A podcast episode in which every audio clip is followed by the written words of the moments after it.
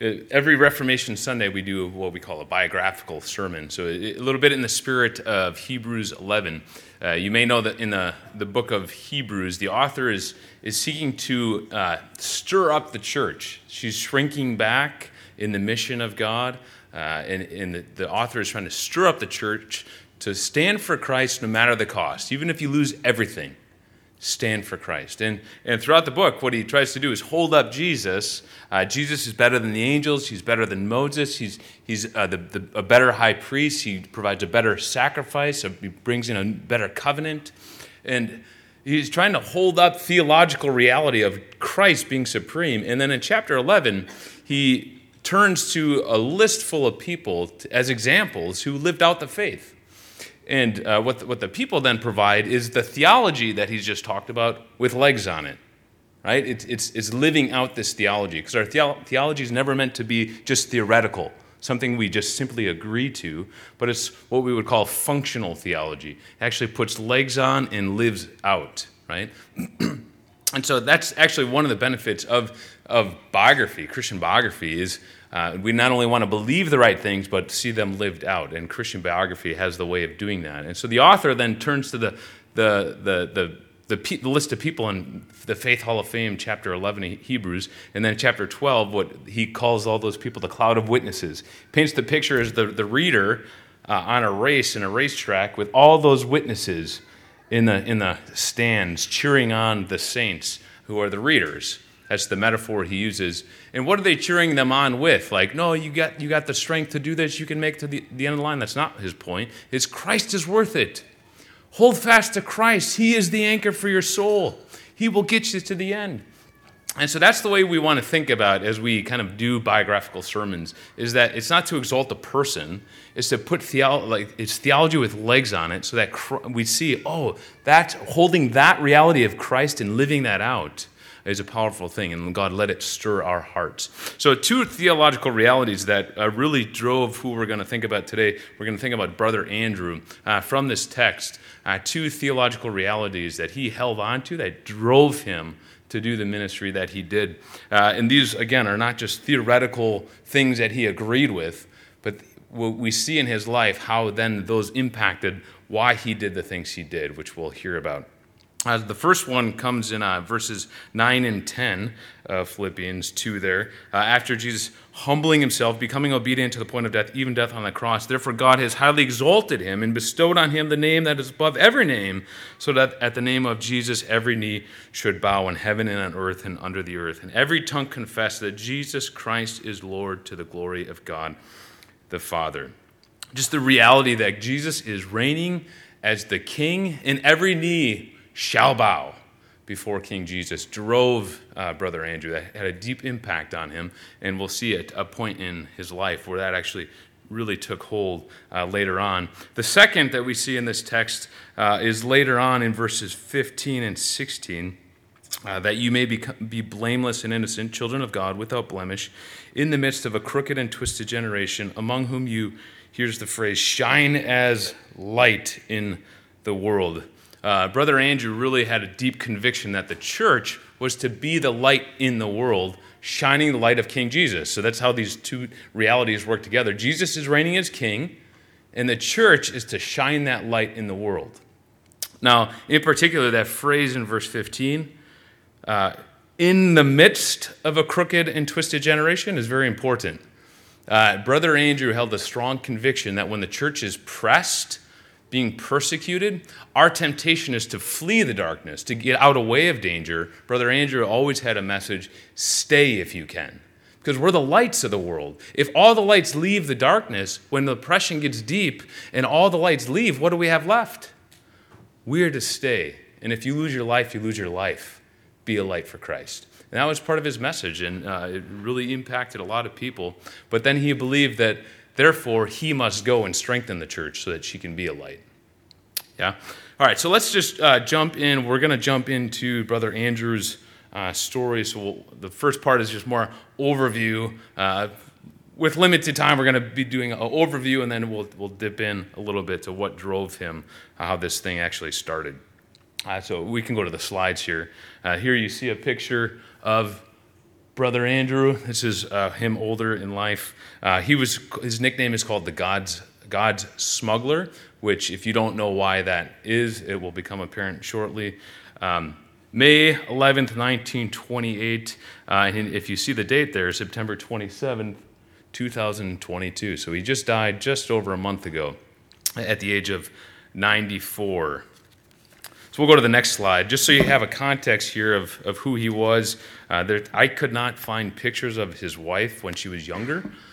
So there's, there's, we really have very little information about Corey, that's his wife. Their actual last name was Vanderbilt. Uh, that's how you would pronounce that, is my understanding. So Corey Vanderbilt, that's her on uh, his left there. Uh, they're obviously older at that point. They're, they're married in 1958 for 15 uh, or 59 years. She died in 2018, so fairly recently uh, as well. Uh, the, again, we don't know a whole lot about her, but she must have been an amazing woman. in one of his books, he talks about how he was trying to think through how am I going to propose to this woman? Uh, so he's like, what, what should I say to her? Corey, will you marry me? I'll be gone for months on end. I won't be able to write to you. You won't know where I am. And if I don't come back, you'll never hear the story of what happened to me. And we won't have hardly any money, and we'll live above a tool shed that my family owns. What do you think? But God was working in her, and she accepted it, and she became married, and was a vital, vital part of the mission. Right, a different, in a different way, but she cared for the home. They had five kids, three boys, two girls, and uh, she cared for the home, made it a place of rest and a place of peace as he returned from uh, the field uh, for caring for the persecuted church. And uh, that's that's Corey, wonderful, uh, wonderful woman as much as we know. On the bottom right there is a picture of Corrie ten Boom. This just to give you a little bit of context of where uh, Brother Andrew was from, the, the people that he knew. So they were both born in Holland. Corrie ten Boom, we considered a couple years ago. She was born in 1892. Uh, if you remember her story, we don't have time to go into it, but they later ran together and did ministry together. Uh, Corrie ten Boom joined uh, Brother Andrew in smuggling Bibles at one point, uh, older in life. She's obviously older than he is uh, by some 36 years or so. Uh, one quote there uh, underneath uh, where it says Corrie ten Boom uh, the safest place on earth is in the will of God.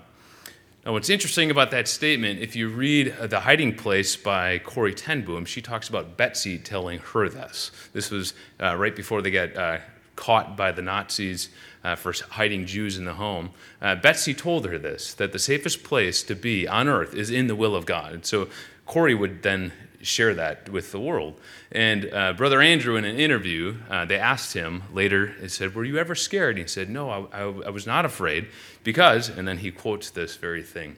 So uh, he doesn't give credit to Betsie. I'm assuming that's where it, it, kind of funneled through that. So it just gives a little bit of context. This, these are the type of people that uh, he knew.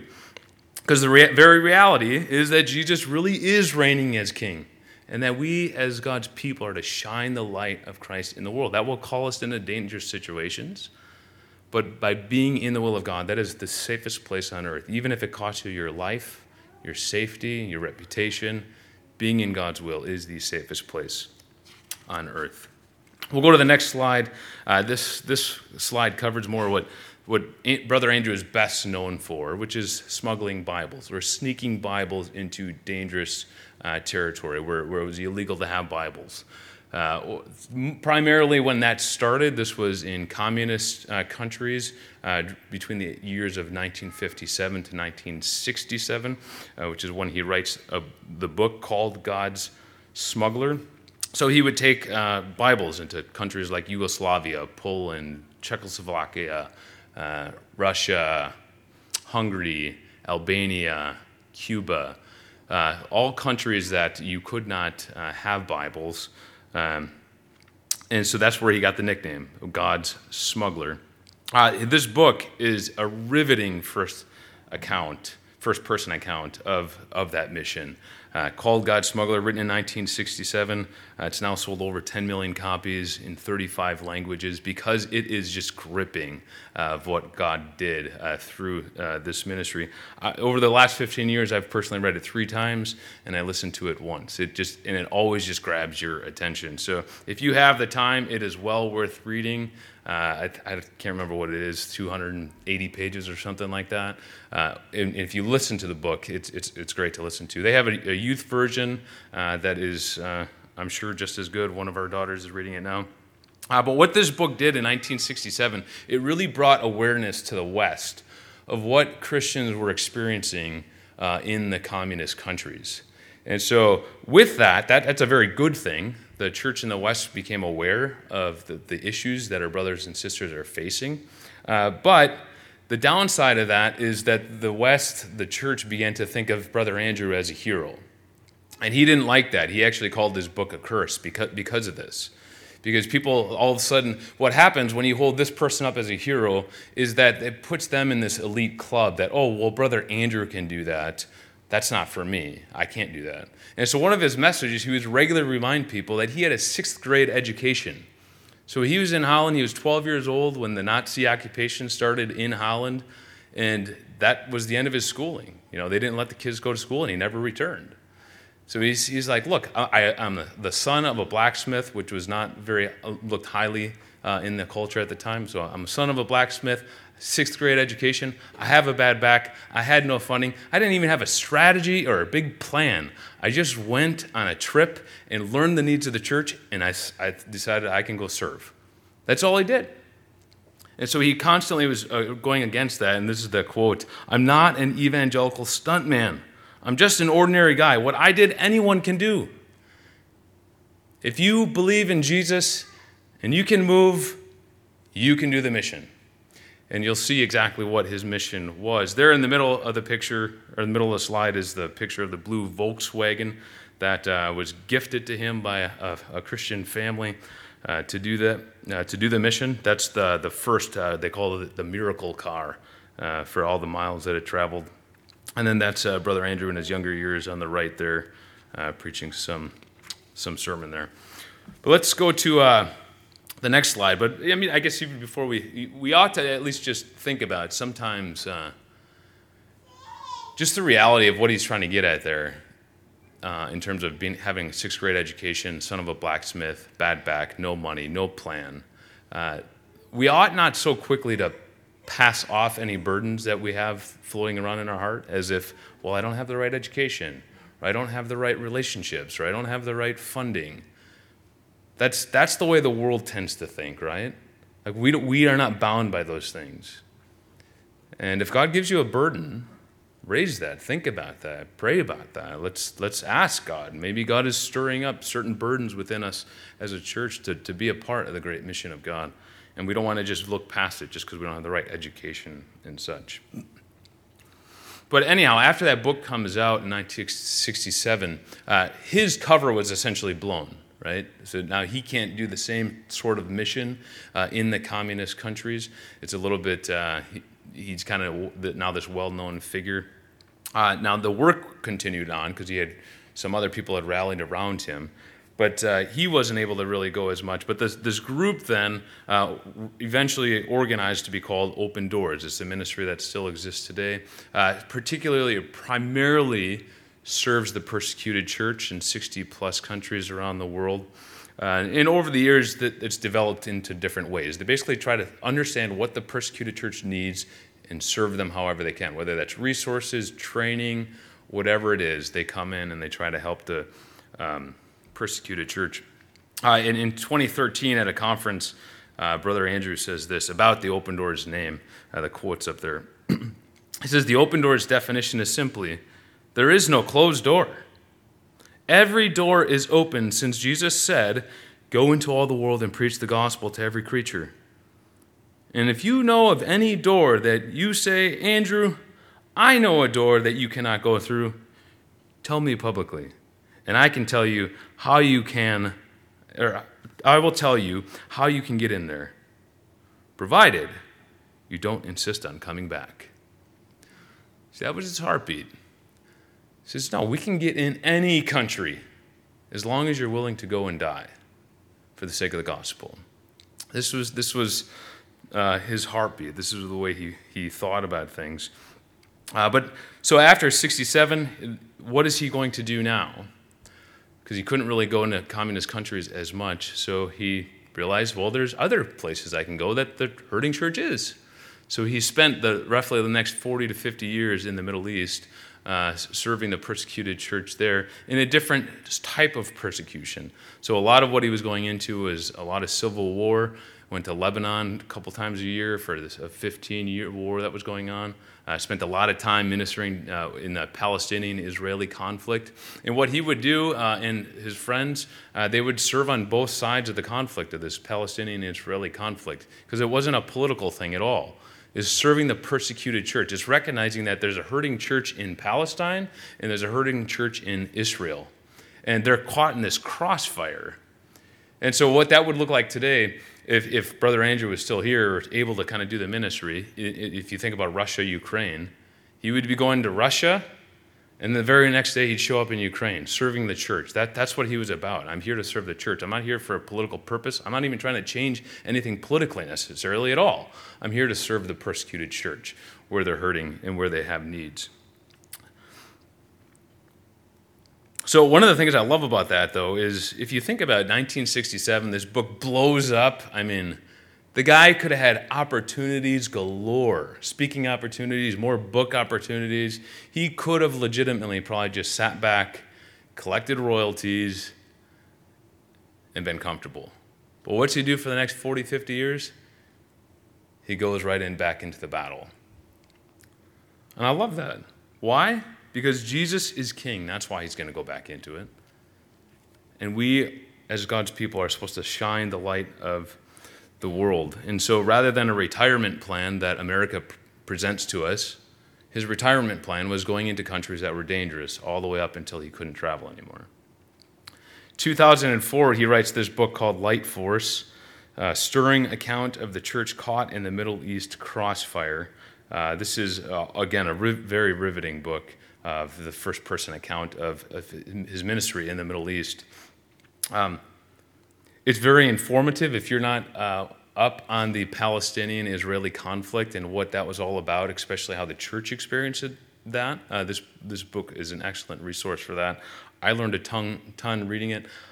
this, this is the part of Aunt, Brother Andrew's ministry that's very way less, uh, way less known uh, to us. Usually his Bible, uh, Bible smuggling is much more uh, talked about. But it's very challenging because one of the things he does, if we go to the next slide, uh, he was he was accustomed to meeting with anybody that would talk to him, and he would meet with uh, radical Muslim leaders. So he would meet with le- leaders of Hamas, Hezbollah, PLO, uh, the PLO, uh, the Taliban.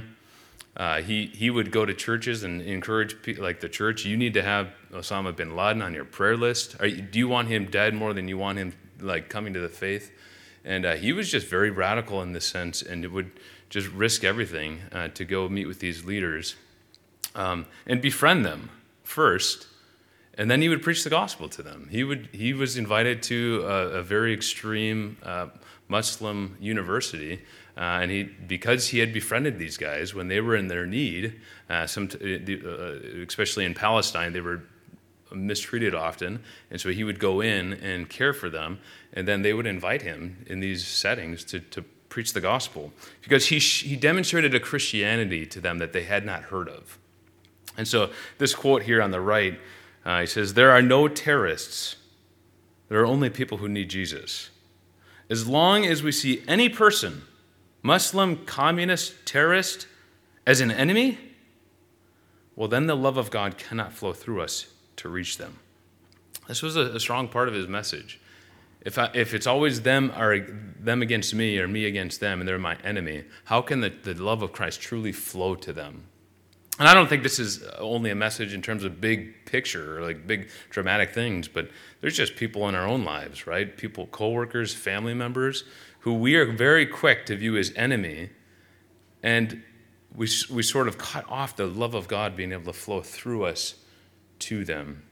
And so he spent a lot of time, it sounds like, from my understanding, is really trying, asking God to shape his heart. Give me love for these people, a true love so they can experience the gospel through me. Uh, but he was bold. He would take he would take all those leaders. He would take copies of the Bible. He would take copies of God's Smuggler and bring them in. Uh, just be handing out Bibles to them. Uh, but we can go to the next slide, uh, and this is Brother Andrew in his retirement years. Uh, I love these two pictures here. This is when he's older here, uh, rather than you know enjoying the American retirement or the West retirement. Here he is. The picture on the right. He's at a friend's house in Lebanon during the Civil War, and you can see bullet holes or shrapnel all over that chair that he's sitting on, as well as the wall that was of the of the house there he is reading uh, his Bible. He's there to, to, to serve his friend, uh, encourage him in the faith as, as they are there to be a light uh, in this uh, darkness. And how does he experience that? But look at the, look at the picture there uh, on the left. Look at that smile. I mean, there's just deep joy in him. Here he is at uh, it's a, in Gaza. It's a checkpoint that he's walking through. In the bags are Bibles and other resources that, he, again, he's taking to people. Um, and if you look at the, the, the left side, I don't know for sure. They don't talk about it in the picture, but I believe that's a soldier standing there with some weapon directed at him.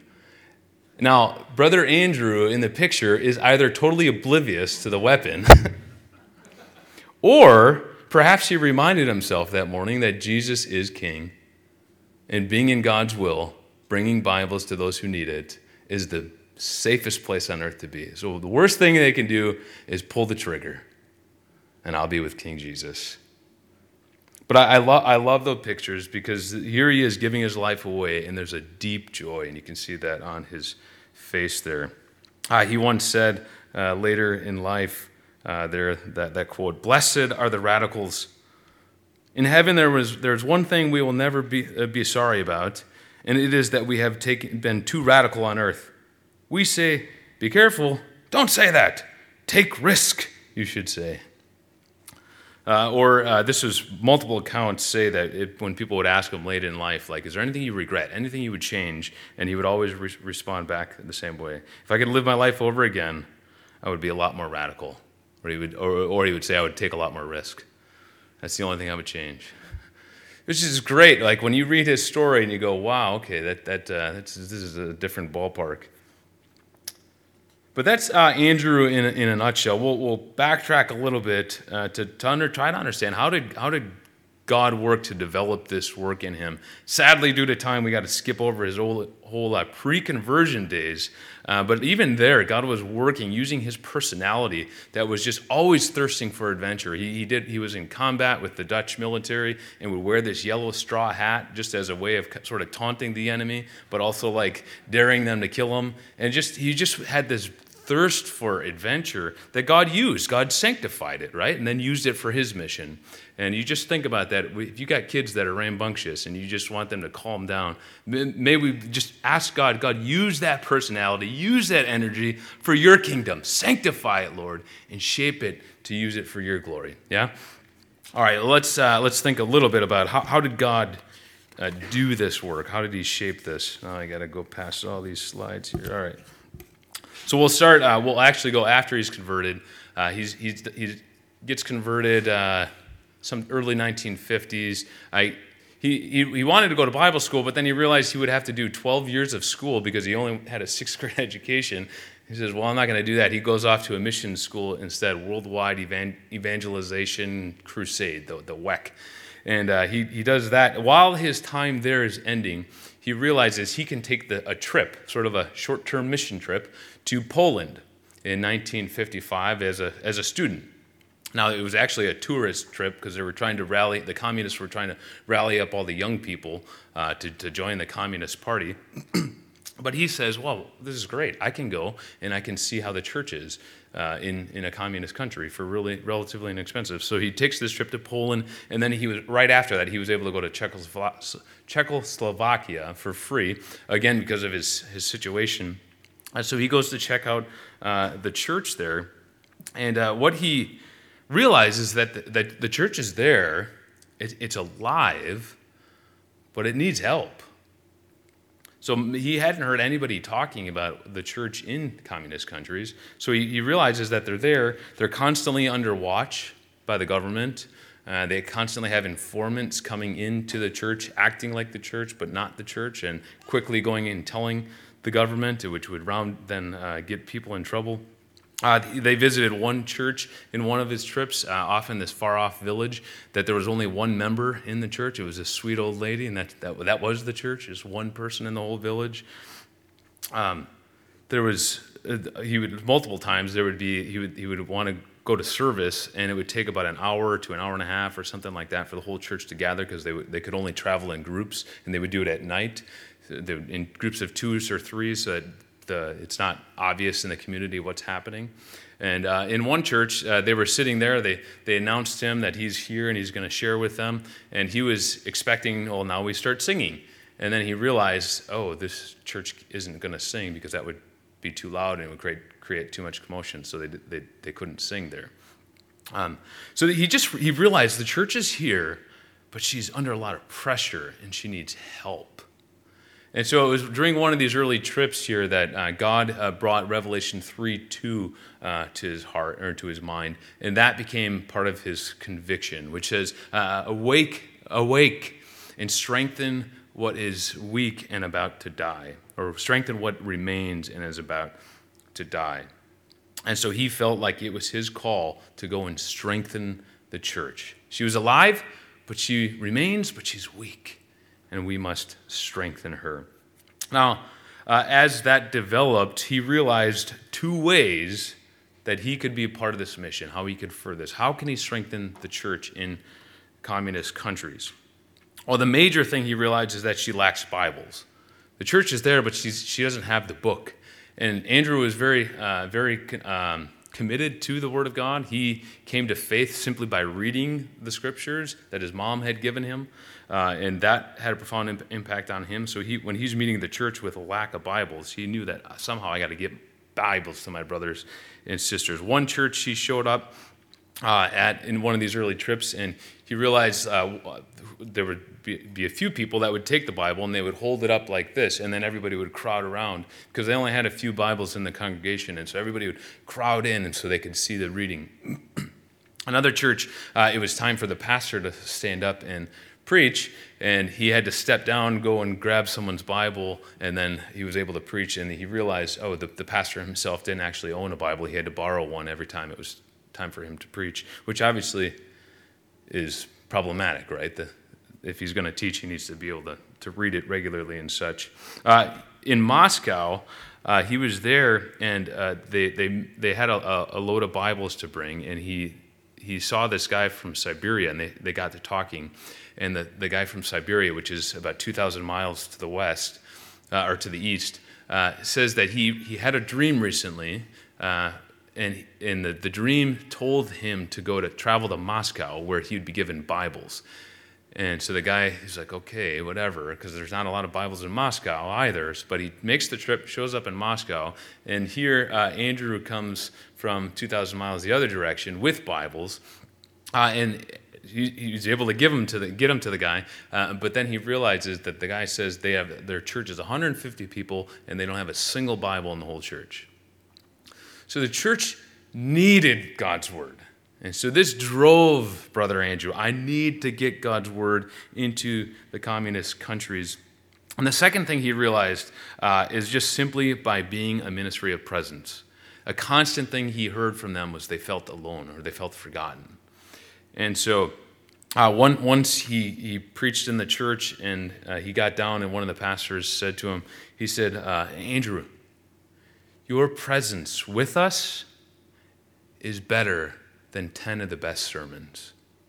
Just you being here means the world to us. And again and again, throughout both of his books, uh, this theme keeps running through it, whether it's in communist countries or the Middle East. Just the church from, uh, like from the West here going and helping uh, just by being there uh, is a profound ministry. It makes me think of 2 Timothy chapter 1, if you remember uh, Paul saying, uh, you know, he, he, tells Timothy, Timothy, you're aware that everyone in Asia, they deserted me, but not in Onesiphorus. When I was in Rome, he searched for me, inquired, and he found me, and he often refreshed me. Just, just his, his, his presence there I mean, you just think about like how often you're scared sometimes in the dark. And just one person, one person walking in the room with you, you feel safer. Right? It, it's the ministry of presence that sometimes we discount. And this, this can be actually one of the profound benefits of short term uh, mission trips and such. But so for Brother Andrew, a lot of what he was doing is I'm just going to take the Bible with my brothers and sisters and pray with them, let them know that I care. And that was the ministry. And that's why he says anybody can do this stuff. You don't, you don't need a, a, seminary education. You don't need to be able to go preach. You, need to, you don't need to be able to do all sorts of stuff. Just go. If you can get on a plane and show up, care for them, pray for them, tell them they're, they're not forgotten. That is a ministry in itself. But the big question for him is obviously how. I mean, this is going to be dangerous work. How is he going to get Bibles into communist country? Uh, and this is uh, where Philippians 2 comes in. He's, he's in Poland in his first trip, and he's just sort of overwhelmed by the, the sheer numbers of the Communist Party. All these young people, anti God, thinking they don't need God anymore, and saying we're going to change the world. He just he felt very intimidated. He's the only Christian he knows at, at the time uh, when, he's, when he shows up there, and he's got this little, uh, I think it's just the New Testament that he's got. And he says he, he holds it to his chest, and he's reminded of Philippians 2 10 and 11 that therefore God has exalted him and given him Jesus the name above every name, and that every knee shall bow before Jesus, and every tongue will confess that Jesus Christ is Lord. And then he said, uh, he, then he looked up, back up at, the, at those communist knees, and he says, Even those, those knees will bow before my King Jesus. I, I, I wanted to practice a Dutch accent, and I, it doesn't sound anything like it. but uh, that he said uh, when, when, I when that verse came to my mind, and I looked at their knees and said, "Even their knees will bow." It took away all fear. It just took away all fear because my King Jesus is reigning, and everyone shall bow and shall confess and what's the worst they can do to me? And it took away all fear. And that drove him. And that seems to have stuck with him through the, uh, through the decades to get him through. And I'm running out of time here, so uh, that's just sad, but we, we're going to have to wrap up soon here. Uh, but let me tell you two really quick stories because 1957, finally, he's able to get into communist country because um, that was two years later then. Uh, he was able to get a visa and he's going to go into Yugoslavia. Now, this is go time, right? He's, he's got to cross the border with these Bibles. And he's got this now blue Volkswagen. How is he going to get these across? And he realizes, you know, any kind of true inspection of the vehicle, this is going to be super obvious. So then uh, he prays what he calls the smuggler's prayer. And he, he, he would say, Lord, I'm bringing in copies of these, these scriptures to your children. Lord, when you were on earth, you made the blind eyes to see. Now I need you, Lord, to make the seeing eyes blind. And I need you to do it now. And just again and again and again, uh, this would happen. He tells a story of once he's at uh, four hours, he's at the, the border patrol. There's two guards at the front of the car. There's two cars, uh, two, two, guards at the behind the car. There's two guards underneath the car, and two guards standing right before him, looking at his expression. Just to, he's like, what, what are you going to do? Your only hope is that King Jesus is reigning, right? That's it. And that God's got to blind those guards' eyes to the Bibles right now. Uh, at one point, uh, he, he gets nervous uh, and he's, he's a little weak on faith because the, the cars in front of him, they were doing these really deep inspections a half hour, 40 minutes, one was over an hour. He's coming up next and he's, he's got this weakened faith and he realizes, like, I'm not trusting the Lord. So he grabs some Bibles and he puts them on the seat next to him and says, All right, Lord, now I know only you could do this. And sure enough, God blinded the the, the guards. Actually, he pulls up and the guard just puts his knee against the, the door and says, Nah, you keep going forward. And that was it. So that, that's the, the type of man he was. Let me do one final story as we move to the Lord's Supper. I feel like this is a fitting illustration uh, for the Lord's Supper. Uh, he had found out, that he's older in age now, that the Hezbollah had taken some hostages. hostages. And one of the, the men that they had uh, as a hostage for three years, uh, his, his, health was deteriorating. Uh, he was a strong Christian man. He had a wife and children back home. And uh, Brother Andrew catches wind of this. And he says to himself, You know, I, my kids are all grown. My house is in order. I'm going to go offer myself to this that to Hezbollah. So he kind of talks through the, his channels, and he's able to actually arrange a meeting with one of the leaders of the Hezbollah. And uh, he brings Bibles and such as normal, and he, they're talking. And he, he, he, brings up this hostage man, and uh, he, he, he tells the, the leader of Hezbollah, like, this man, he's, he's, he's, a, he's a Christian, he's got a wife and children at home. My house is in order. And uh, my children all, are all grown. You take me. You chain me. I think he was chained to a radiator. You chain me here, and you let this man go. And uh, the leader was so taken aback, like what? Because like, he was dead serious. He wasn't just messing around. He's like, why? Why would you do that? And then he, that's where he's able to share it. He's like, my King Jesus, that's what he has done for me. He has given up himself to bring me back to God and set me free. And therefore, I have a love in me that is, is free to be able to, to give myself towards others. And this, this totally shocked this man. Because, like, I've never, he said, I've never heard of a Christianity like that. And, brothers and sisters, this, this is the king that we serve. Not only is this king reigning, but Philippians says that he emptied himself uh, and came obedient to the point of death, even death on a cross. That's the king we serve. It was victory through death. And as we celebrate the Lord's Supper, let, us, let it remind us that not only is Jesus king, but it was through his death that he, be, he was given the, the office of the Son of God, taking that royal seat as king. And in his power and his grace, we have the privilege of shining his light in this world. If you're a follower of Christ today and you proclaim Jesus as Lord, you do bow the knee before him and say, Lord Jesus, whatever you can command me to do, I will do. Not perfectly, but directionally, like moving in that like, as much as we can with a repentant faith. Uh, then we invite you to join us this morning. Please come in the middle or inside part of the aisle and then return to your seat and we will partake together. Paul tells us that as often as we drink of the cup and eat of the bread, that we proclaim the Lord's death until he returns, which means death was not the end of him. Right? He is reigning as king. It was death to glory, and now he reigns and he is returning. And we celebrate that this morning. We proclaim the Lord's death because now he's reigning as king and he will consummate his kingdom one day. The Lord Jesus, on the night he was betrayed, he took bread and after giving thanks, he broke it, saying, This is my body, which is for you. And in God's kindness, we have the privilege to be a part of the mission to shine Christ's light to the world. This morning, as we partake of the, of, the, uh, of the cup here, let us not hear that as now you must go shine the light, but now we can. Because God has given us the power of the Holy Spirit. He's given us new hearts, and we get to be a part of this great mission that God is on to spread the light of Christ to the world. May God empower us to do so.